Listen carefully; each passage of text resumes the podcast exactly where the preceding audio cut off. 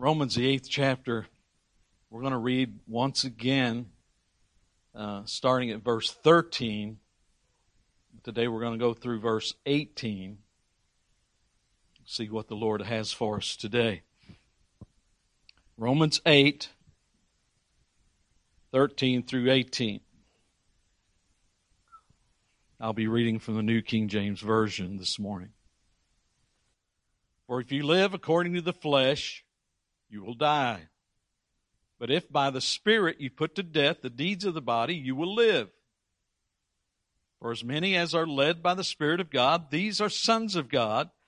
For you did not receive the spirit of bondage again to fear, but you received the spirit of adoption by whom we cry out, Abba, Father.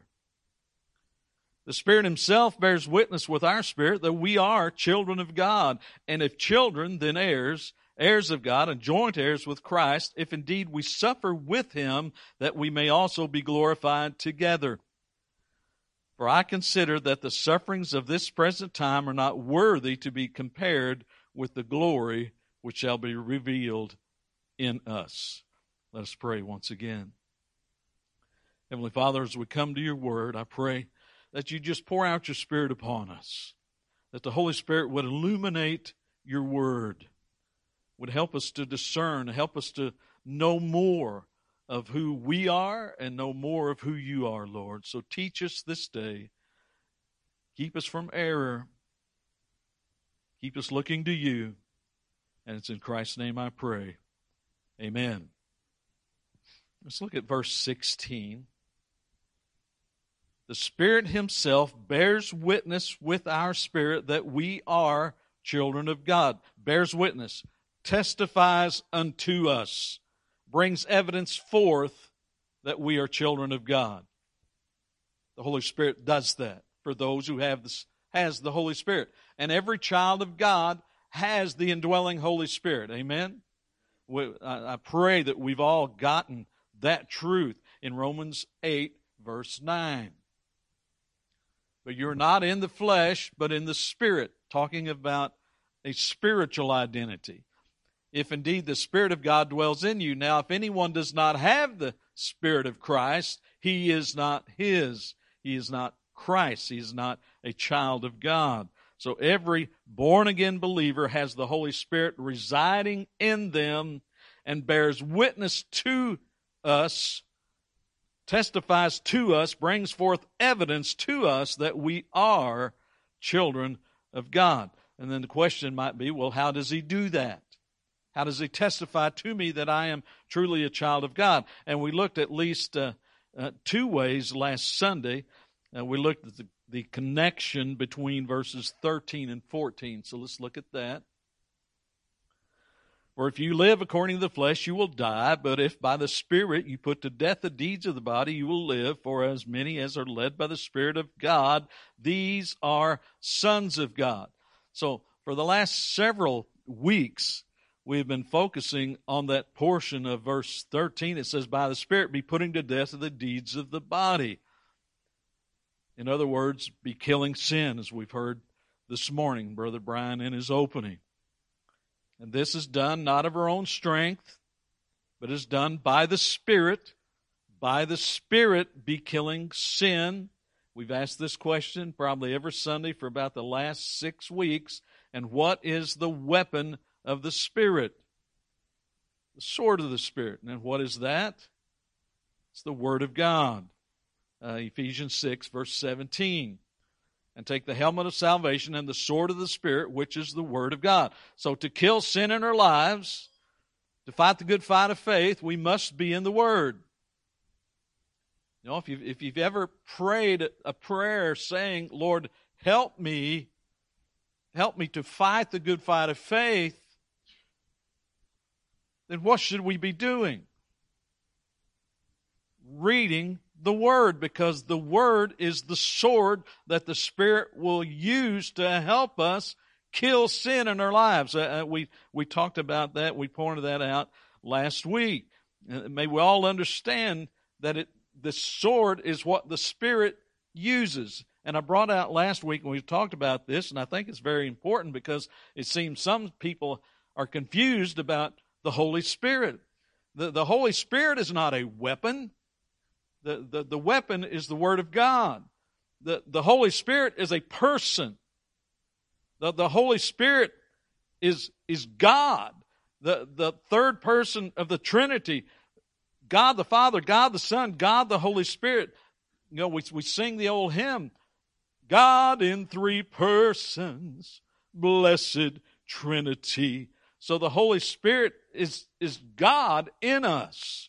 When we say the Holy Spirit, we have the Holy Spirit. We have God in us. And, and this Holy Spirit uh, is, is the one that Jesus prayed the Father to send. In, in John, I believe we've looked at this, John 14, verses 15 through 17. This is Jesus. If you love me, keep my commandments. And I will pray the Father, and he will give you another helper, that he may abide with you forever, the Spirit of truth, whom the world cannot receive, because it neither sees him nor knows him, but you know him. This is the children of God. But you know him, for he dwells with you and will be in you. So here we have the Godhead all together in these verses. We have the Son praying to the Father to send the Holy Spirit, God in three persons, the Trinity represented here in this portion of Scripture. So the Holy Spirit resides in us, bears witness to us, testifies to us that we are a child of God. And how does He do that? Well, last Sunday we said one of the things the Spirit does to show us that we're a child of God, He helps us in that spiritual battle. He helps us in that work of killing sin. Secondly, we saw that the Spirit causes us to cry out, what? Abba, Father. Romans 8 15. For you did not receive the spirit of bondage again to fear, but you received the spirit of adoption by whom we cry out, Abba, Father. How can we cry out, Abba, Father? How is it by? By whom? The Spirit. So it is the Spirit that is in us that causes us to cry out, Abba, Father. And when we cry out, Abba, Father, that bears witness to us, that testifies to us that we are child of God. Do you see that? Because it is, but you receive the spirit of adoption by whom, the Holy Spirit, we cry out, Abba, Father. So the Spirit is the one who helps bear witness that we are a child of God. Abba, Father. Now, uh, do this. L- let's look at 1 Corinthians 12, verse 3. Therefore, I make known to you that no one speaking by the Spirit of God calls Jesus accursed. This is anyone that has the Spirit in them, will not, cannot say that Jesus is accursed. And here's the second part. And no one can say that Jesus is Lord except by the Spirit. See, it's by the Spirit that we cry out, Abba Father. It is by the Spirit that we also say what? Jesus is Lord. The Holy Spirit brings about a change within us, a new creature, a new creation that prompts our heart to cry out, Abba Father, and Jesus is Lord. Yes, there, there will be many who, who will say, Lord, Lord. But Jesus will say, I never knew you because they were speaking in the flesh. There was no spirit there. See, that's the difference. No spirit there. That the Holy Spirit brings about that change within us. And in humble submission, we say, Jesus, the Son of God, is my Lord, my Master, my ruler, my King, and I bow before him. And then we come with childlike faith and confidence before our Heavenly Father having been adopted into his family, having been made a joint heir with Christ, and we cry out, Abba, Father. And this is all by the Spirit that is in us. Then, out of this hope filled cry of the Spirit indwelt Christian, we are led by the Spirit to make war on our sin and put to death all that does not exalt our Lord and honor our Father. I'm going to read that again. Then out of this hope filled cry of the Spirit indwelt Christian, we are led by the Spirit to make war on our sin and put to death all that does not exalt our Lord and honor our Father. That's the Spirit that's in us that testifies to us. Now let's go Romans 8, verses 16 and 17. The Spirit Himself bears witness with our spirit that we are children of God, and if children, then heirs, heirs of God, and joint heirs with Christ, if indeed we suffer with Him, that we may also be glorified together. Now, first thing I want to do is just, just a little word study, uh, so to speak, the, to point out the two ifs. You see the two ifs? And if children, then heirs if indeed we suffer. Now, in the Greek, the wording doesn't give a meaning of doubt or possibility, if, as, as we tend to in our language today. It is a reality. It is a, it is, it is rather a present thing, and perhaps better translated as since or because. And as I was reading, that's the way it was translated up until about the 11th, 12th century. That's how it was translated. All believers have the indwelling Holy Spirit. We're children of God, and since we're children of God, we are heirs of God. Not if, we are. We are. Since and because we suffer, because it's not if we will suffer, we will suffer. Because we are a child of God. Do, you see the, the difference in the, if you put that if in there in our language, we, we, we want to say it's an if then. But because we are a child of God, we will suffer. Because we are a child of God, we are an heir of God. And the truly born again will suffer with Christ. Now, here's the question. because you read that, oh, we're heirs of God. Great. I have an inheritance that's being kept by the power of God. Wonderful. Oh, we're going to suffer with him. That doesn't sound so good. I mean, am I right? So, what is this suffering? Suffer with him, with Christ. And I believe that this suffering is referring to a suffering or persecution that we face because of our allegiance or our stand for the gospel of Christ.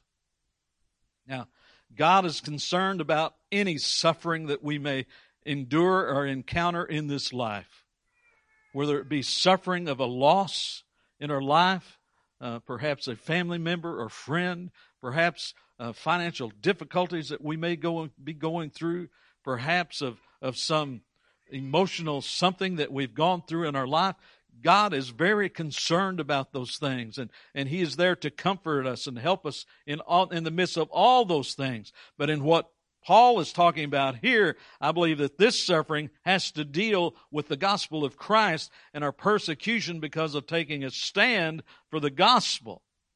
See, uh, Jesus addressed this in the Sermon on the Mount. He, actually ended the Beatitudes with this double promise of those who are persecuted for righteousness' sake. And, and that's what I believe Paul is talking about here. So let's go to Matthew 5, verses 10 through 12. Blessed are those who are persecuted for righteousness' sake. And so I believe this is the suffering that, that Paul is talking about in Romans 8. The suffering that we we endure the persecution that we endure because of righteousness' sake. For theirs is the kingdom of heaven. Blessed are you when they revile and persecute you and say all kinds of evil against you falsely for my sake. Rejoice and be exceedingly glad. All right, let's pause here for a minute. Blessed are you when they revile and persecute you and say all kinds of evil against you falsely for my sake. Next time that happens, say, I'm blessed. I'm blessed. And then what's he say? Rejoice and be exceedingly glad. For great is your reward in heaven. For so they persecuted the prophets who were before you. See, don't look at present suffering, and we're going to be reading scripture. It's going to be talking about that. Look to the inheritance, look to the reward, look to the glory that is to come. Because this life is but a vapor. In a short time, it will be over. But eternity with Christ, eternity with Him. Uh, let, us look at John uh, 15, verses 18 and 19. This is Jesus talking again. If the world hates you, why would they hate you? And we, we know about this in the, our present culture, don't we? I mean, just think for just a second. If you take a stand for the Word of God on all the current things that are out there, I'm guaranteeing you will be persecuted for your belief in what the Bible says, right? If the world hates you, and it will, because we're not on an earthly agenda, we're on a heavenly journey. If the world hates you, you know that it hated me before it hated you. We know that's true. They hated Christ so much that they crucified him. Verse 19, if you were of the world, the world would love its own. Yet because you are not of the world, but I chose you out of the world, therefore the world hates you.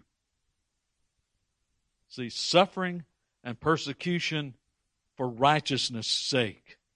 Again, I believe this is all that Paul is talking about in, in context of Romans 8, uh, John 16, verse 33. These things I have spoken to you, that in me you may have peace. Even in the midst of persecution, even in the midst of trial or tribulation, you may have peace. In the world you will have tribulation, but be of good cheer. I have overcome the world. Let's just keep reading some scriptures this morning. 2 Timothy 3, verses 10 through 12. 2 Timothy 3, 10 through 12. But you have carefully followed my doctrine manner of life, purpose, faith, long suffering, love, perseverance, persecutions, afflictions, which happened to me in Antioch, and, and this is Paul talking, at Iconium, at Lystra, what persecutions I endured, and out of them all the Lord delivered me. Yes, now, now listen, and all who desire to live godly in Christ Jesus will suffer persecution. It's inevitable. And if we're not suffering persecution, perhaps we're not letting our little light shine quite like we should. Could that be true? Let's go to 1 Peter 5, verses 8 through 11. Be sober be vigilant, the 1 Peter 5, 8 through 11. Be sober, be vigilant, because your adversary, the devil, walks about like a roaring lion, seeking whom he may devour. Resist him, steadfast in the faith, knowing that the same sufferings are experienced by your brotherhood in the world. Did you get that? All believers will suffer. All who desire to live godly in Christ Jesus will suffer persecution. All believers throughout the world. And we know this that there are some countries that our brothers and sisters that live in some particular countries suffer much greater persecution than we face here in this country. They first face persecution to such a degree that their life their very life is in danger. Verse 10 But may the God of all grace, who called us to his eternal glory by Christ Jesus, after you have suffered a while, perfect, establish, strengthen, and settle you. To him be the glory and the dominion forever and ever. Amen. Now we know that Paul talked often about his persecution and suffering. Let's let's read in Second Corinthians uh, chapter four, 7 through 11. 2 Corinthians 4, 7 through 11. But we have this treasure in earthen vessels, earthen vessels, this body of flesh. What's the treasure that we have within, child of God? The Holy Spirit. We have the Holy Spirit, a treasure within these earthen vessels. Why? That the excellence of the power may be of God and not of us. Here, listen to what Paul says. We are hard pressed on every side, yet not crushed. We are perplexed, but not in despair. have you ever been perplexed? I have. How could this be? How could this be happening? How could this be going on? I, I don't understand a state of being perplexed. Paul says we are perplexed, but not in despair. See, we won't be in despair because we know whose we are and who is holding us. Persecuted, but not forsaken. The Lord will never leave us nor forsake us. Struck down, but not destroyed. If God is for us, who can be against us? We're on a solid rock, and I shall not be moved. 10. Always carrying about in the body the dying of the Lord Jesus, that the life of Jesus may also be uh, manifested in our body. For we who live are always delivered to death for Jesus' sake, that the life of Jesus may also be manifested in our mortal body, our mortal flesh. Delivered to death for Jesus' sake.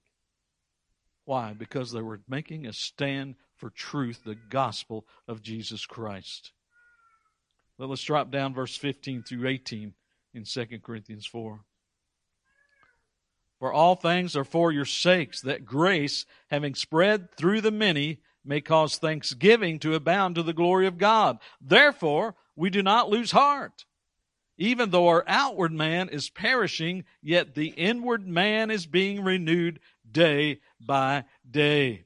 Now listen to this. For our light affliction, which is but for a moment, is working for us a far more exceeding and eternal weight of glory.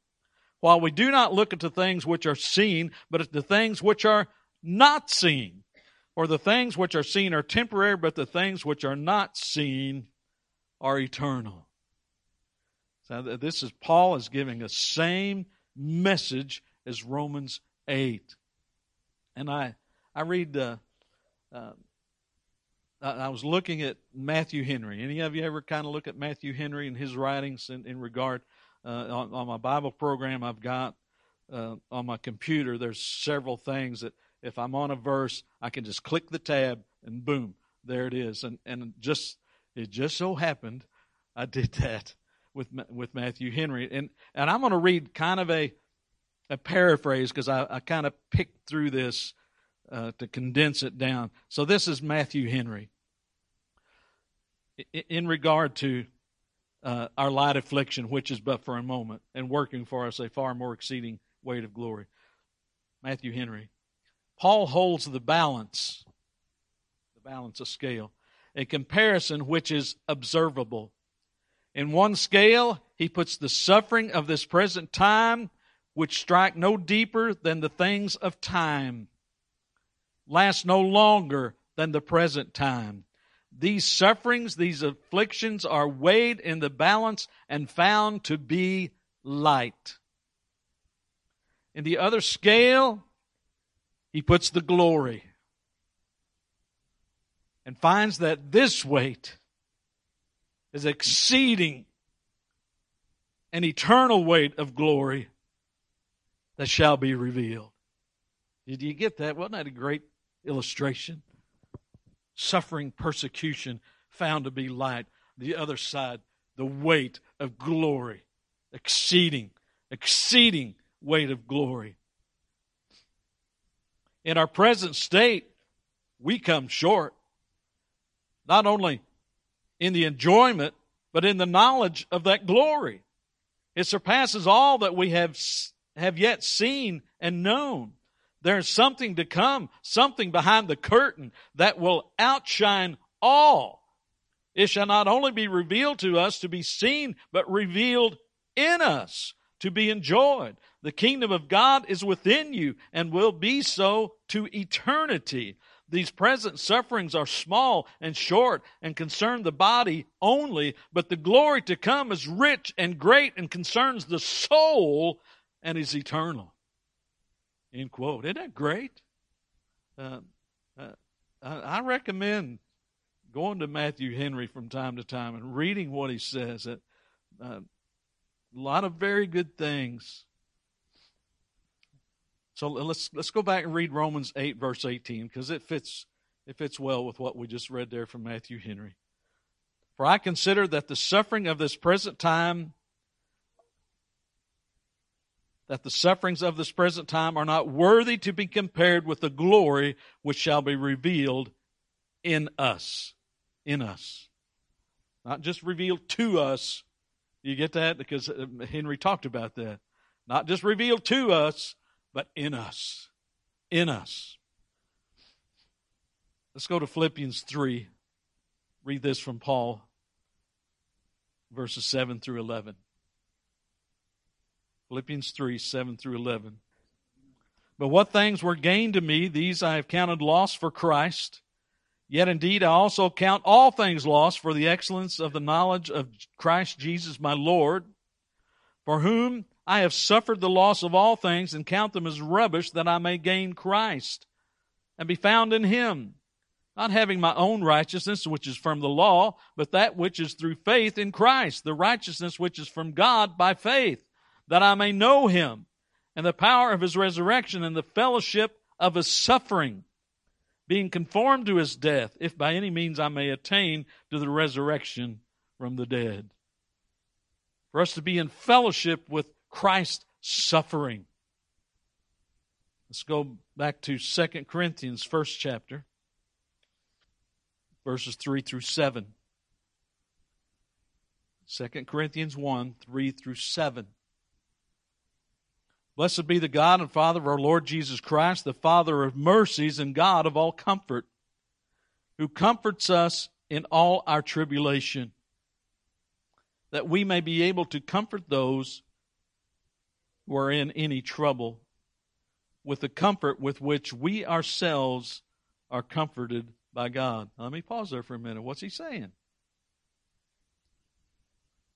That we're to come alongside our brothers and sisters who are going through tough times and comfort them with the same message, with the same word that has comforted us. So that's what we do as brothers and sisters, that we comfort one another with the same comforts that has comforted us. Verse 5 For as the suffering of Christ sufferings of Christ abound in us. Did you get that? For as the sufferings of Christ abound in us, so our consolation also abounds through Christ. Now, if we are afflicted, it is for your consolation and salvation, which is effective for enduring the same sufferings which we also suffer. So Paul is saying he suffered so that he might be used of the Holy Spirit to bring a message of hope, to write these letters of hope that we still have yet today. Aren't you thankful? Now, if we are afflicted, it is for your consolation and salvation, which is effective for enduring the same sufferings which we also suffer. Or if we are comforted, it is for your consolation and salvation. And our hope for you is steadfast because we know that as you are partakers of the sufferings, so also you will partake of the consolation. See, the sufferings here will not compare to the glory to come. That's what he's saying. That's his message over and over and over again. In Hebrews 2 verse 10. Hebrews 2:10. For it was fitting for him, for Jesus Christ, for it was fitting for him for whom are all things and by whom are all things, in bringing many sons to glory, to make the captain of their salvation perfect through what? Sufferings. Through sufferings. 1 Peter 2, verses 21 through 25. 1 Peter 2 21 through 25.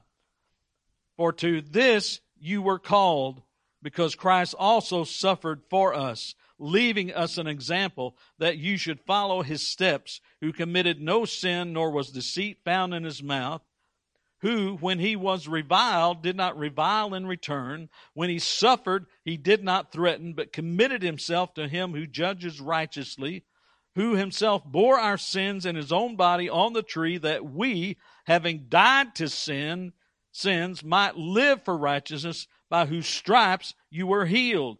For you were like sheep going astray, but have now returned to the shepherd, the overseer of your souls.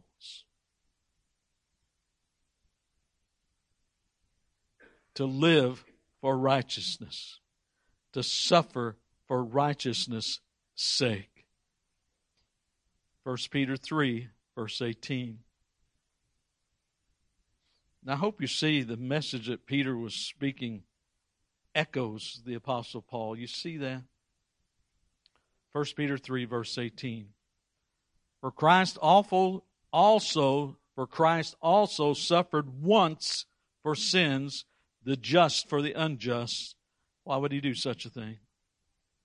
That he might bring us to God, being put to death in the flesh, but made alive by the Spirit. So Christ suffering upon the cross. Now let's do this. It'll be a reminder to us. Let's go back to Romans 5, and we're going to read the first 11 verses.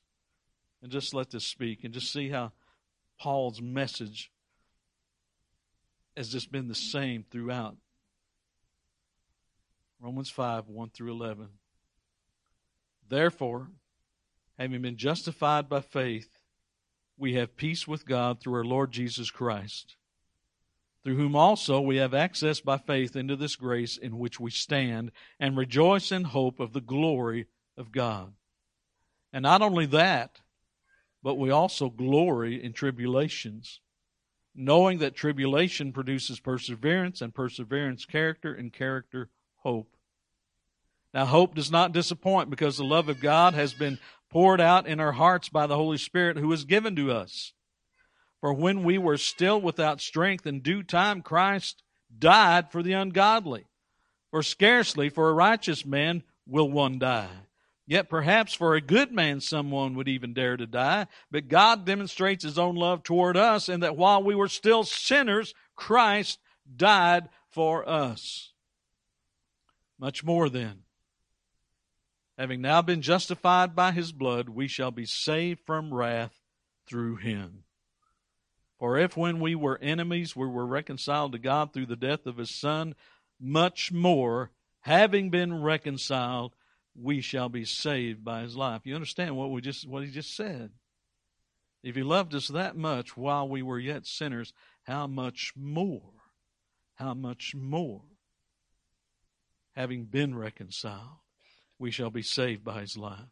And not only that, but we rejoice in God through our Lord Jesus Christ, through whom we have now received the reconciliation. Reconciled to God the Father, reconciled to Him, so that someday we will stand before God the Father holy, blameless, and above reproach because of the work of Jesus Christ. Will you be among that number? Will you be able to stand and be declared holy and blameless and above reproach because you have Christ, because you are clothed in a robe of righteousness not of your own, that, that your sins have been forgiven? John 3, verses 14 through 18. And as Moses lifted up the serpent in the wilderness, even so the, must the Son of Man be lifted up, that whoever believes in him should not perish but have eternal life. For God so loved the world that he gave his only begotten Son, that whoever believes in him should not perish but have everlasting life. For God did not send his Son into the world to condemn the world, but that the world through him might be saved. He who believes in him is not condemned, but he who does not believe is condemned already, because he has not believed in the name of the only begotten Son of God. See, the gospel of Jesus Christ is that Jesus came to this earth to be that perfect sacrificial lamb. To give his life a ransom for many, to pay in full the penalty of sin for all those who would believe. Well, I think I believed. I think I believe. Well, here, if, if you truly believed, and it's a belief unto salvation, then who resides in you? The Holy Spirit. And in everything we've been looking at over the past few Sundays, if the Holy Spirit is residing in you, what will be evidence? What will the, the, the Holy Spirit testify in you? Are you crying out, Jesus is Lord? And He's Lord of my life? And He is my King and He is my Master and I will obey His commands? Uh, is the Holy Spirit testifying to you that very thing? Is, is the Holy Spirit within you testifying to the fact that, that God is your Father and, and you cry out, Abba, Father, in, in thanksgiving for what wondrous gift that God the Father gave in Christ Jesus? Is the Holy Spirit doing those things? Is this Holy Spirit within you if you say you believe and it's a true belief unto salvation? Is that Holy Spirit helping you to, by the Word of God, to fight the sin that's in your life? If not, test yourselves as to whether you have true salvation. Don't be deceived.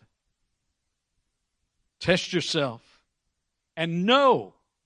And know. How will I know? Because of all the things we've been talking about. The Holy Spirit will be evident through these things.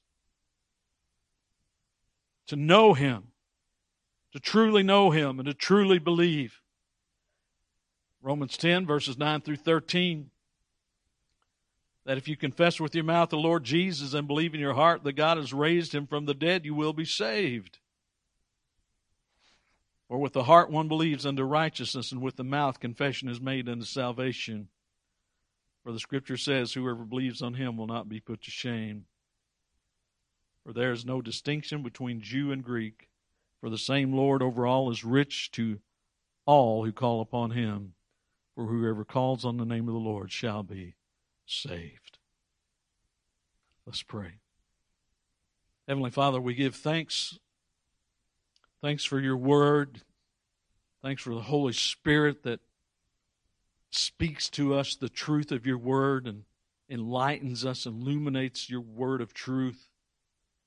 And I pray, Father, for every true born again believer that they understand the importance of the sword of the Spirit. May we all understand that there's some personal responsibility for us to be in the Word, listening to it, reading it, meditating on it day and night. And then the Holy Spirit will do His work. And by the Spirit, we will be able to put to death the deeds of the body. Because we will be filled with the Word of God, with the truth of, of God. And Lord, you will use those through the Spirit to help us to fight. So help us to see that and understand that we may pray and, and seek for help and guidance in the midst of all things.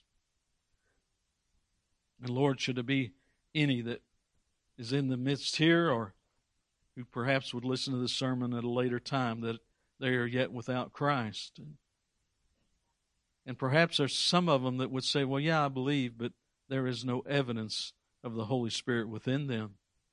The Holy Spirit is not bearing testimony that there is no fruit, there is no fighting sin in their life, there's no crying out Abba Father. There's no crying out, Jesus is Lord. And if they do cry out, Jesus is Lord, if it's without the Holy Spirit, then it is meaningless.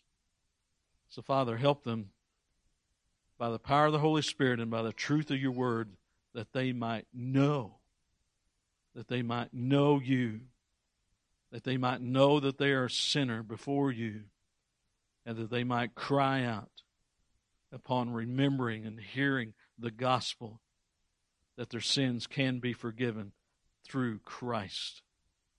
So, Lord, grant them faith that they might believe. Grant them repentance as they would bow before you, confessing their sins and receiving Christ. And I pray that you would help them the remainder of their days to turn from their sin and follow Christ. Help us all to do that, to fight against sin and follow Christ our Lord. And it's in Jesus' name I pray. Amen. Amen.